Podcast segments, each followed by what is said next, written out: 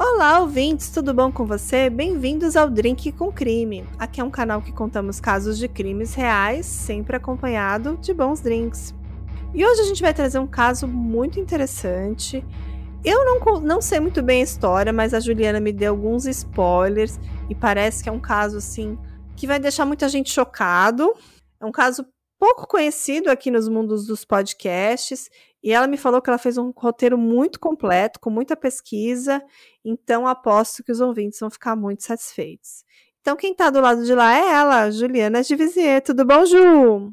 Tudo bem, Carla? Oiê! Oi, gente! Então, conta pra gente esse caso, que eu, eu não conheço essa história, eu vou fazer um react, eu não pesquisei muito sobre o assunto, mas eu sei que é um caso que gerou, assim, uma repercussão enorme no país lá. Foi nos Estados Unidos, é isso? No Texas. onde as piores coisas acontecem. Tudo acontece no Texas. Sim, é. E esse caso, é, tudo que tem sobre ele é sobre o ponto de vista da mãe, porque a mãe ela dá muitas entrevistas, hoje ela tem uma fundação que ela conta a história, então nós vamos falar todo sobre o ponto de vista da mãe do, do nosso psicopata. Hum, então vamos lá, que eu tô muito curiosa. Tá. E o caso de hoje é a história de Charlotte Lee Bennett e seus filhos. O relato de uma mãe que teve uma vida difícil e viu seu filho de apenas 13 anos se transformar em um psicopata assassino. A Charity Lee, ela teve um começo de vida complicado. Em 1980, quando ela tinha apenas 6 anos, o seu pai, que se chamava Bob Bennett Jr., foi encontrado morto em sua casa com vários tiros nas costas. O pai dela havia se separado de sua mãe, Kyla Bennett, mas eles tinham se casado novamente durante uma viagem de reconciliação em Las Vegas, apenas 57 horas antes dele ser morto. Depois dessa reconciliação em Vegas. Sim, ele viajou para Vegas para se casar novamente, porque em Vegas é possível se casar rápido, né? Sem muita documentação, sem muita burocracia. E 57 horas depois, ele foi morto em casa, com quatro tiros pelas costas. E a filha tinha seis anos de idade. Seis anos de idade. E com a morte de Bob, a sua mãe, a Kyla, herdou o lucrativo negócio de seu falecido marido, uma empresa de caminhões.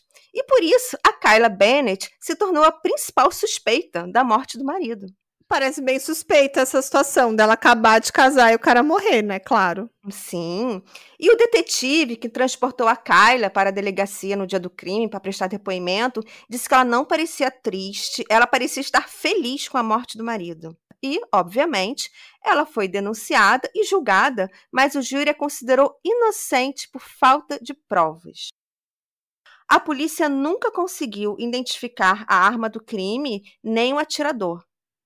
E nunca houve uma condenação pela morte de Bob Bennett, e a pequena Charity teve que lidar com a perda do pai e crescer com a sua ausência e a suspeita de que sua própria mãe seria a assassina do pai. Difícil, né? E na adolescência, ela era uma boa aluna, era atleta, era saudável, até que começou a apresentar problemas em saúde mental. Ela desenvolveu quadro de depressão e bipolaridade e ela não recebeu a ajuda necessária e acabou começando a utilizar drogas. Aos 17 anos, ela estava completamente viciada em heroína. E a sua mãe deu 100 dólares para ela e a expulsou de casa, dizendo para ela: ou você usa esse dinheiro todo para comprar drogas até morrer de overdose, ou você usa para procurar ajuda. Você escolhe. A Charity usou parte do dinheiro para comprar drogas e a outra parte gastou para comprar gasolina para chegar num centro de recuperação de drogas no estado do Tennessee. Ela conseguiu, por quase um ano, ficar sem usar drogas e até se matriculou na Universidade do Tennessee. Mas ela não conseguia vencer o quadro de depressão e começou a ter recaídas no uso de drogas. Ela tentava não usar, mas o desejo era muito grande. Ela estava muito infeliz e fez um acordo com ela mesma. Que se em três meses ela não se sentisse melhor, se ela não parasse de sentir desejo por usar heroína, ela se mataria. Mas aí algo aconteceu e tudo mudou para Charity.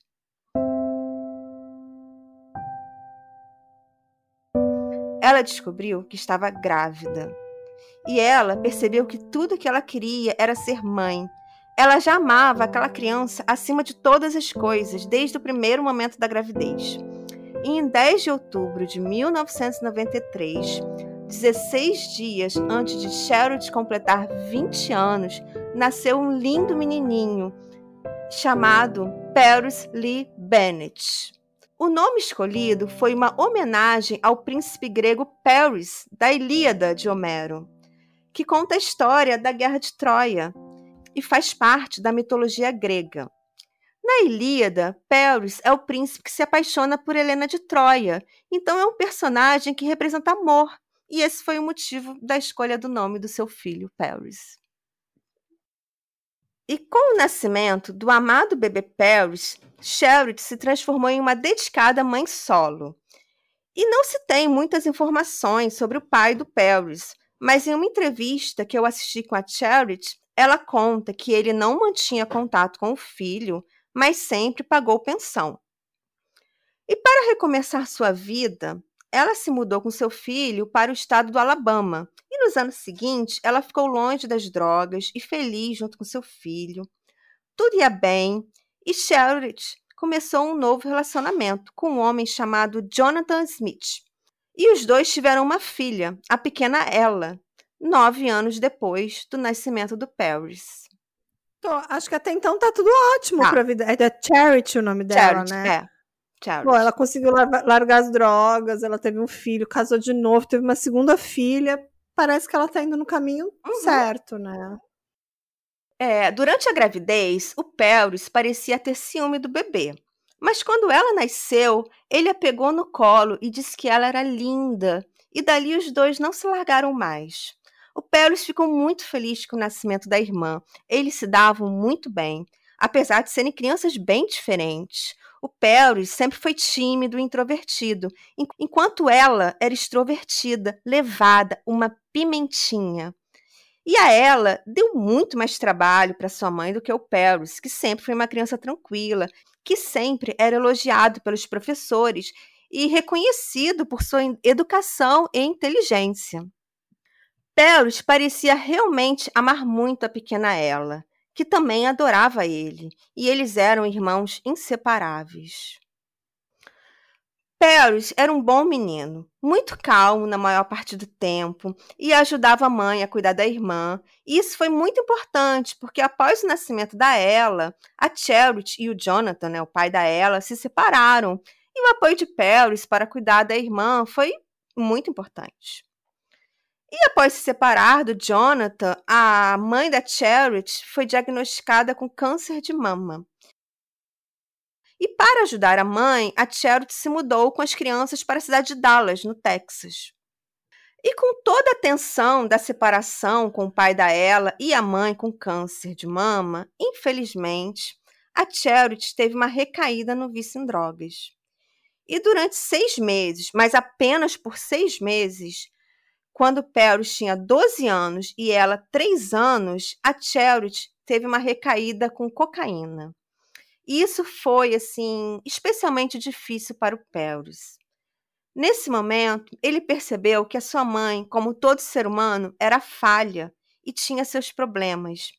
E o Paris começou a cuidar ainda mais da sua irmã, da ela. então, ficou muito mais próximo da irmãzinha, sabe, Carla? Sim. Mas a Charity se recuperou novamente, parou de usar drogas e tudo ia bem. Até que um dia apareceu o primeiro sinal de que Paris não estava ok. Ele estava brincando na fazenda de sua avó com a sua irmã e uma prima deles. E aconteceu uma briga boba entre as crianças. E enquanto Charity conversava com as meninas, Paris correu para a cozinha, pegou uma faca, ficou segurando a faca e dizia para sua mãe que iria se cortar se ela chegasse perto dele. Por fim, ele largou a faca e não se feriu, mas mesmo assim foi levado ao médico e ficou internado no hospital por mais de uma semana, fazendo uma bateria de exames. Mas os médicos concluíram que não tinha nada de errado com ele e ele teve alta. Ele ameaçou a mãe e as crianças também com a faca ou somente a mãe? Ele, na verdade, ele ameaçou se cortar. Ele pegou a faca e, e ficava Certo. falando pra mãe que se ela chegasse perto, ele ia se matar, se cortar. E ela falando com ele, tentando fazer com que ele largasse a faca, e enfim, ele largou. Mas foi bastante assustador esse episódio. Imagino. E após esse incidente, tudo parecia ter voltado ao normal. Pelris não teve outro ataque, ele estava bem. E nessa época, a Charity trabalhava meio expediente como garçonete. E ela tinha voltado a estudar, ela estava cursando a universidade. E o Pérez parecia super bem, não tinha outros episódios alarmantes, como o ocorrido com a faca. A relação dele com a irmã e a mãe pareciam ótimos. Até que no dia 4 de fevereiro de 2007, quando Pérez tinha 13 anos e ela estava com 4 anos, tudo mudou.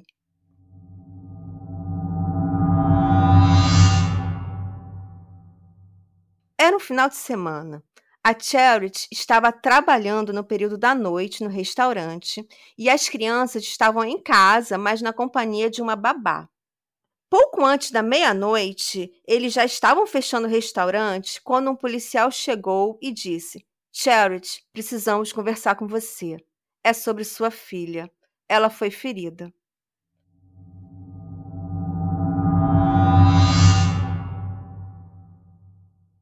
Charity ficou desesperada e perguntou: Para qual hospital ela foi levada?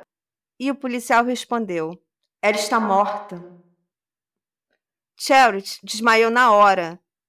E quando ela acordou, a primeira coisa que ela perguntou foi: Onde está Paris? Ele está bem? E o policial respondeu: Ele está bem, ele está conosco.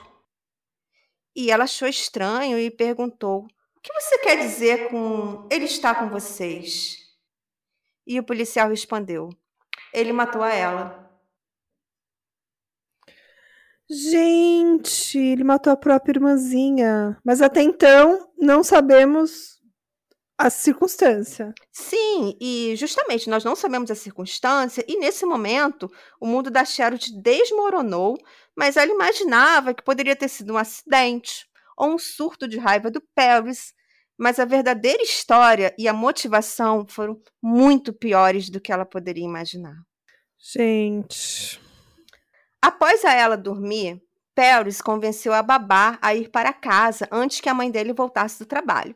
Afinal, a criança menor já estava dormindo, lembrando que a ela estava com 4 anos e o Pedro tinha 13 anos, então ele já tinha idade para ficar sozinho, e estava quase na hora da Charity voltar no trabalho, e a babá aceitou e foi para casa. Após ficar sozinho em casa, Paris entrou no quarto da Ella, bateu nela diversas vezes, a sufocou e a apunhalou 17 vezes com uma faca na cozinha. E no final, ele se masturbou sobre o corpo da irmã. Meu Deus. Tô em choque. Pois é. Para mim, esse é o crime mais chocante que uma, um garoto de 13 anos já fez, porque é com a própria irmã. E era uma irmã que ele sempre se deu muito bem. Eu tô chocada com a brutalidade, com o planejamento, porque ele mandou a mulher embora. Sim. Ele fez. Uhum. Ele, ele fez tudo aquilo acontecer. É. Claramente não foi uma coisa de, de momento. Não. E, Assustador. e não chegamos na motivação, que para mim é muito chocante também. Chegaremos em breve. Hey, você se interessa por crimes reais, serial killers, coisas macabras e tem um senso de humor um tanto quanto sórdido? Se sim, você não está sozinho. Se você precisa de um lugar recheado de pessoas como você, venha conhecer o podcast Pátria Amada Criminal. Todas as semanas tentamos entender o pior da humanidade. Nesse processo, a gente ri, chora, fica brava, fofoca, porque afinal de contas é assim que a gente fala quando está entre amigos. Suas novas melhores amigas trevosas estão aqui, no Pátria Amada Criminal. Depois o Paris ligou para um amigo e conversou com ele durante seis minutos, antes de telefonar para o número da emergência, o 911. E quando ele ligou para o 911, ele falou: Alô, eu tive uma alucinação. Eu acordei, eu vi um demônio e matei minha irmã. E aí ele foi orientado a como prestar primeiros socorros a ela, e ele disse que estava tentando, mas posteriormente a investigação revelou que ele não tentou ressuscitar a ela. Ele não prestou nenhuma ajuda a ela. No dia seguinte, a Charity foi ver o Paris E por mais devastada que ela estivesse, ela sentia que ainda amava o filho. E uma parte dela estava feliz por ele estar vivo. Ela tinha perdido uma filha e não queria perder o outro. Quando ela o viu, ela simplesmente o abraçou com toda a força e chorava compulsivamente enquanto o apertava em seus braços. E o Pérez parecia frio, igual uma pedra. Ele não a abraçava de volta, ele não demonstrava sentimento algum. Charity conta que ele parecia estar apenas com o corpo presente. Ele não tinha expressão, não demonstrava nada com os olhos, completamente frio, desprovido de emoção. Até que ele olhou para ela e perguntou: O que você vai fazer agora? E ela perguntou: Como assim? E ele respondeu, falando em tom de desafio: você sempre disse que se alguém machucasse seus filhos, você seria capaz de matar essa pessoa. Então, o que você vai fazer agora? Parece que ele estava desafiando a mãe. Exatamente. Ele estava com raiva e desafiando a mãe. Charity estava convencida de que o filho estava doente e quis mostrar seu amor incondicional ao filho. Ela olhou para ele e falou: Prometa a você agora a mesma coisa que prometi no dia em que você nasceu. Eu realmente não sei como ser sua mãe, mas vou ser sua mãe da melhor forma que eu puder e vou te amar não importa o que aconteça. E o Paris continuou impassível, frio, algo muito tenebroso parecia ter tomado conta dele. Chocada. A primeira versão que o Paris contou para a polícia foi que estava dormindo e que ao acordar, viu a ela se transformando em um demônio em chamas.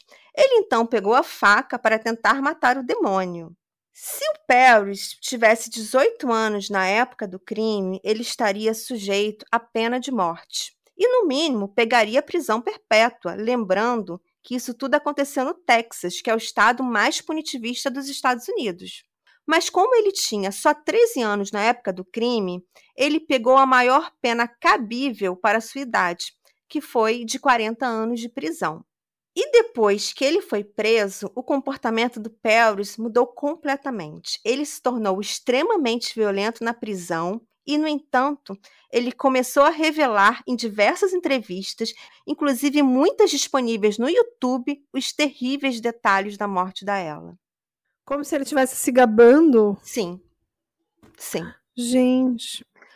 É, durante a visita de sua mãe na cadeia, quando ele tinha 15 anos, ou seja, dois anos depois do crime, ele revelou o verdadeiro motivo do crime, a verdadeira motivação, que era de ferir a mãe. Só que se ele matasse a mãe, ela sofreria por apenas 15 ou 20 minutos. Então ele decidiu que mataria a irmã, porque assim a mãe sofreria muito mais, sofreria o resto da vida.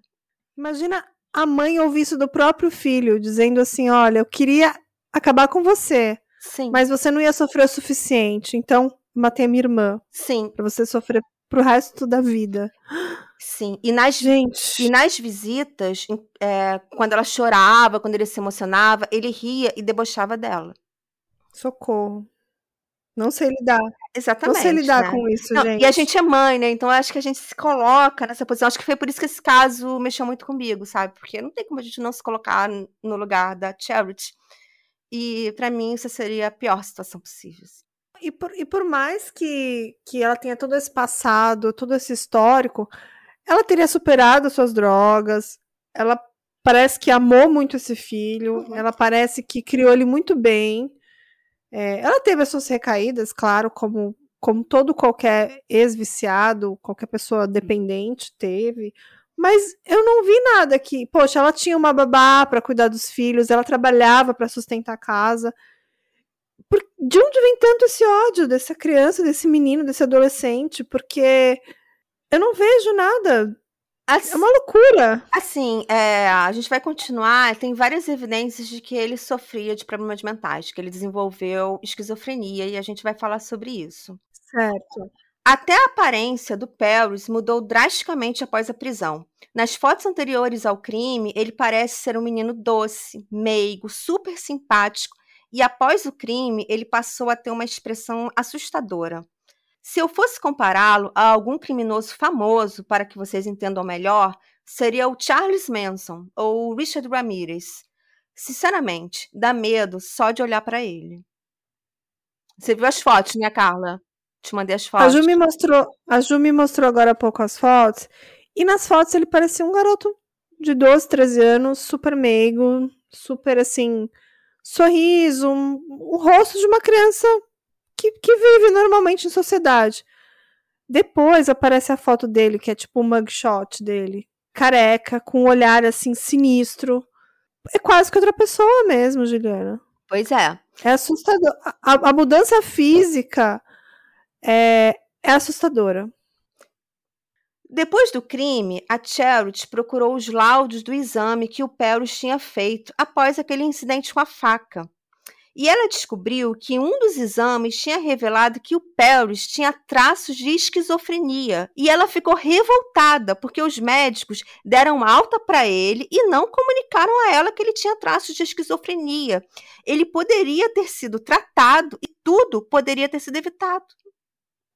Sim, com certeza, porque Realmente, essa fase de adolescência, de pré-adolescência, é complicada. Acho que ele teve esse episódio que realmente a mãe fez tudo certo, levou ele no psiquiatra, fez o que uma boa mãe teria que fazer, mas realmente não, não ter dado início a um tratamento, ou não, nem ter dado esse diagnóstico para ela, para ela ficar atenta a esses sinais, foi um erro muito, muito, muito, muito grave. Muito complicado, muito grave, é. Sim, e existem alguns questionamentos se é, doenças de ordem mental podem ou não ser transferidas de geração para geração, né, dos pais para os filhos.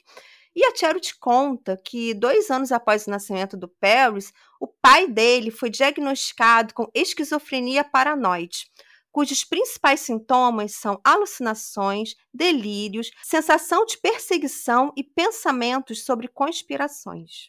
E a Charity também passou a se perguntar se na família dela haveria histórico de psicopatia. Então ela estudou todos os autos do processo contra sua mãe, que tinha sido acusada de assassinar o marido, o pai da Charity, e a conclusão que ela chegou é que sim, muito provavelmente a mãe dela teria assassinado seu pai. Mas mesmo assim, ela escolheu perdoar a mãe, até para que ela possa ter paz de espírito. Caramba!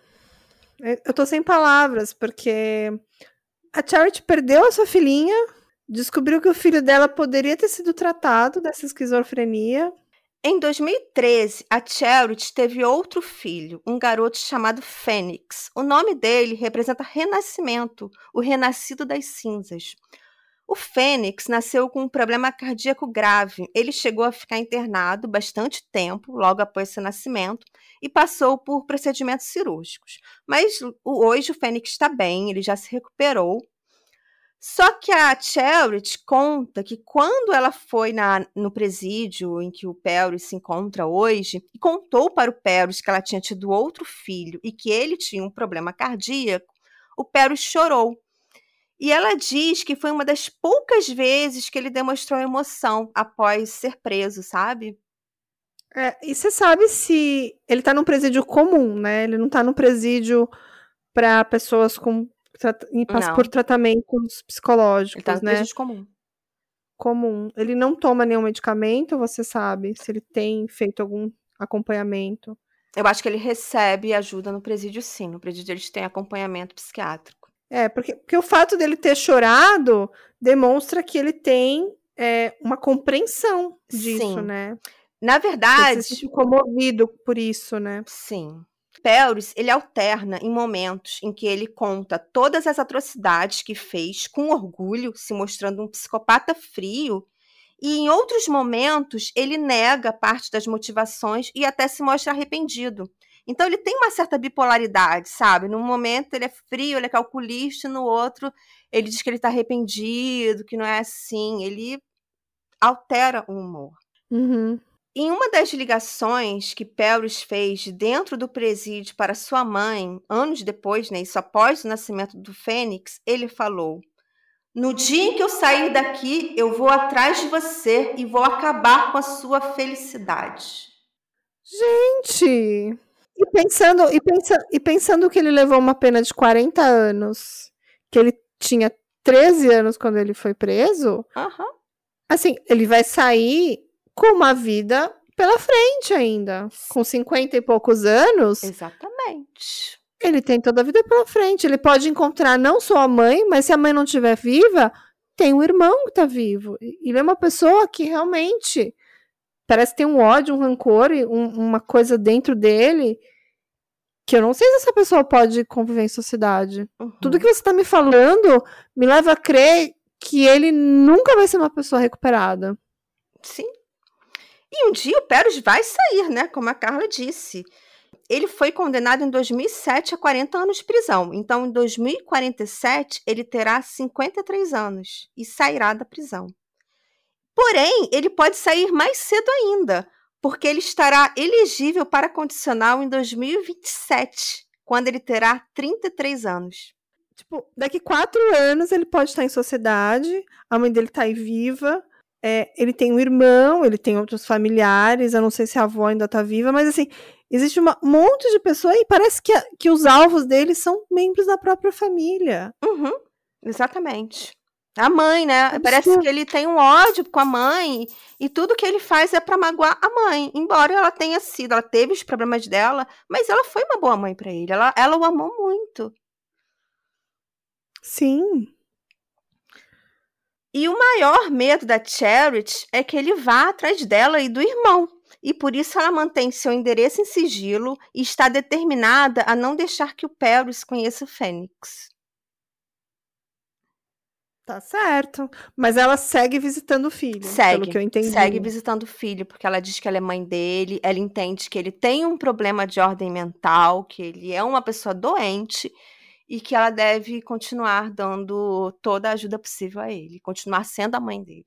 É, eu acho que o caso mais parecido que eu conheço aqui no Brasil é o caso do Champinha, que também poderia ter sido solto, cumprindo a pena nos presídios convencionais, mas hoje em dia ele está numa instituição para pessoas de saúde mental. Eu não sei como é que funciona isso nos Estados Unidos, no Texas, se depois de cumprir essa pena ele teria que passar por uma nova avaliação e se ele poderia ser novamente encarcerado numa outra instituição.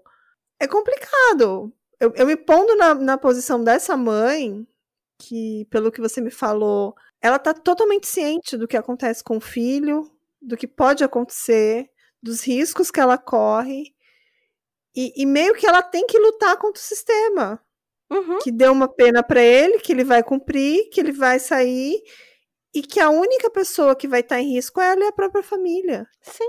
Talvez o resto da sociedade também, mas o alvo é ela. É o alvo, é ela. Ela e o filho. E se ele usar a mesma linha de raciocínio, ele vai atacar o irmãozinho pra ferir a mãe. Que eu acho que é o pior pesadelo dela, né? Perder o outro filho. Mas assim, por mais que a mãe não mostre o endereço e tudo mais, gente, ele tem um nome muito diferente. Ele tem o nome Phoenix. Sim. Não deve ser tão difícil encontrar esse menino. Ele agora, se você me falou que ele nasceu em 2013, ele é uma criança aí que vai fazer de- entre 9 e 10 anos. E talvez quando ele saia da cadeia, se ele realmente sair em 2027, ele vai ter uns 14, 15 anos. Uhum. E ele é um alvo muito fácil pro irmão. Exatamente, muito fácil. É, imagina a situação dessa mãe, assim, o viver o dia da manhã, sabe? É o pesadelo dela. E ao mesmo tempo que ela ama o Paris ainda, com todo o amor que ela tem, ela tem pânico que ele seja liberado. Olha que loucura. Hoje a Charity mora com a mãe dela e com o Fênix e coordena a Fundação Ela, que ela fundou para homenagear a sua filha. Na sede da fundação encontra-se uma urna com as cinzas da Ela, numa espécie de altar decorado com borboletas, porque a Ela amava borboletas.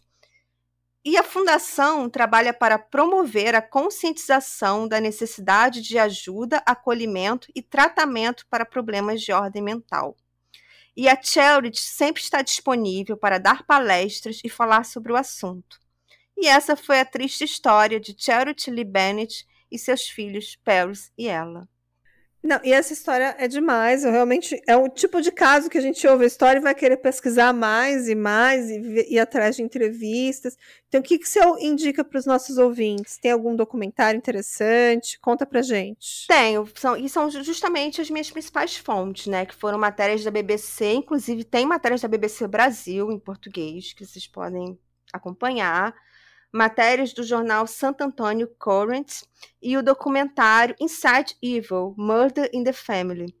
E se vocês procurarem no YouTube pelo nome do Paris, né, Paris Lee Bennett, vocês vão encontrar várias entrevistas e trechos de entrevistas dele. E vão lá ver, porque assim, é visivelmente a gente sabe que está olhando para um psicopata. Não, imagine essa mãe saber que o seu próprio filho é um psicopata. Sim. E que, e que você não tem muito o que fazer sobre isso que você tá correndo esse risco, sua família tá correndo esse risco. E eu acho que por mais que ela tente esconder, que depois, suponhamos que ele seja liberado amanhã, e por mais que ela mude de família, ela oculte seu endereço, ele consegue achar essa pessoa. Consegue. Até, até porque ela tem uma fundação e ela dá palestras, então é uma pessoa que tem uma vida pública. Sim, tem isso também. É, eu acho que o sistema prisional ele não foi feito para essas pessoas. É, é um crime muito pessoal, é um crime que, que extrapola a mente humana, que extrapola as motivações que a gente está acostumado a ver de um crime. É uma pessoa que provavelmente nunca vai é, ser recuperada e que, por mais que ele faça tratamentos psiquiátricos, ele vai continuar sendo um risco para a sociedade e para a família. Então, realmente, é, é, um caso que, que me deixa aqui incomodada. Espero que ele não seja liberado. Realmente espero que ele fique atrás das grades o maior tempo possível. Pela segurança da, da Charity e do Fênix. E o sistema prisional não poderia ter dado prisão perpétua porque ele era de menor de idade. Sim, ele pegou. Ele, ele pegou a maior pena possível para a idade dele no estado mais punitivista dos Estados Unidos, o Texas. Se ele tivesse em qualquer outro estado, ele poderia ter pego uma pena menor. Eu lembro que quando você me falou desse caso, você citou lá um caso que todo mundo conhece, que é da morte do James Burger, que era um menininho de dois anos, se eu não me engano, que foi morto por dois pré-adolescentes, na faixa de 10 anos de idade. Que é um caso super brutal, que mataram o menino, deixaram lá na linha do trem, sequestraram o menino no shopping center e tudo mais. Esse caso é brutal? É. É um caso cruel? Sim. Mas eles pegaram uma criança desconhecida. Eles realmente queriam executar esse crime e, mas eles não tinham um alvo específico. Qualquer criança foi lá. Nesse caso do Paris, o alvo era a própria irmã e tinha um objetivo claro, que era machucar a mãe, acabar com a vida da própria mãe. Então, realmente, Juliana, o fato é, esse é um dos casos mais cruéis que de crianças assassinas, de crianças psicopatas que eu já ouvi até hoje. E ele amou a irmã, ele era muito apegado a ela. A gente vai colocar as fotos dele juntos, sabe? Assim, parecia serem aqueles irmãos que se que vão se amar pro resto da vida.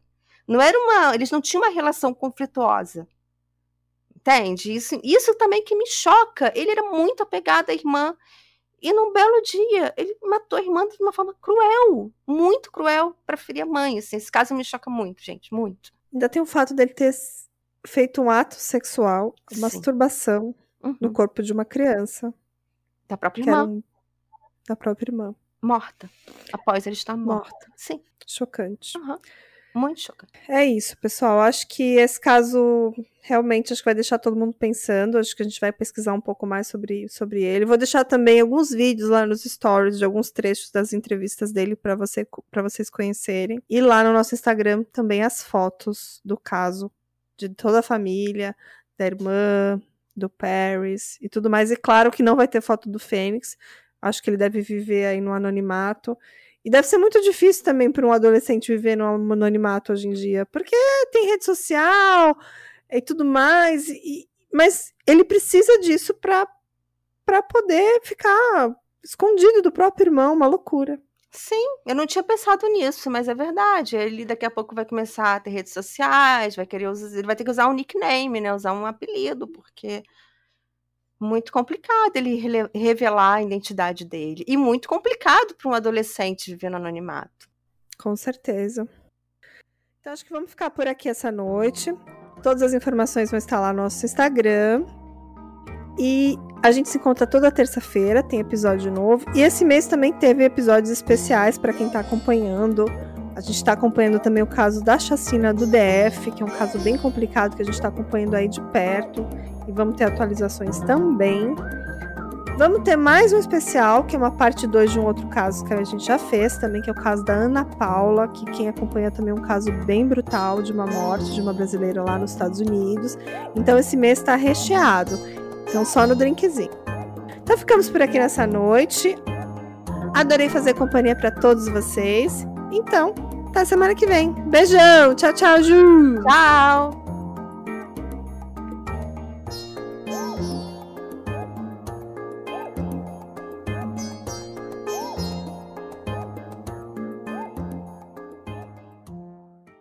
Hey, você se interessa por crimes reais, serial killers, coisas macabras e tem um senso de humor um tanto quanto sórdido? Se sim, você não está sozinho. Se você precisa de um lugar recheado de pessoas como você, venha conhecer o podcast Pátria Amada Criminal. Todas as semanas tentamos entender o pior da humanidade. Nesse processo, a gente ri, chora, fica brava, fofoca, porque afinal de contas é assim que a gente fala quando está entre amigos. Suas novas melhores amigas trevosas estão aqui no Pátria Amada Criminal.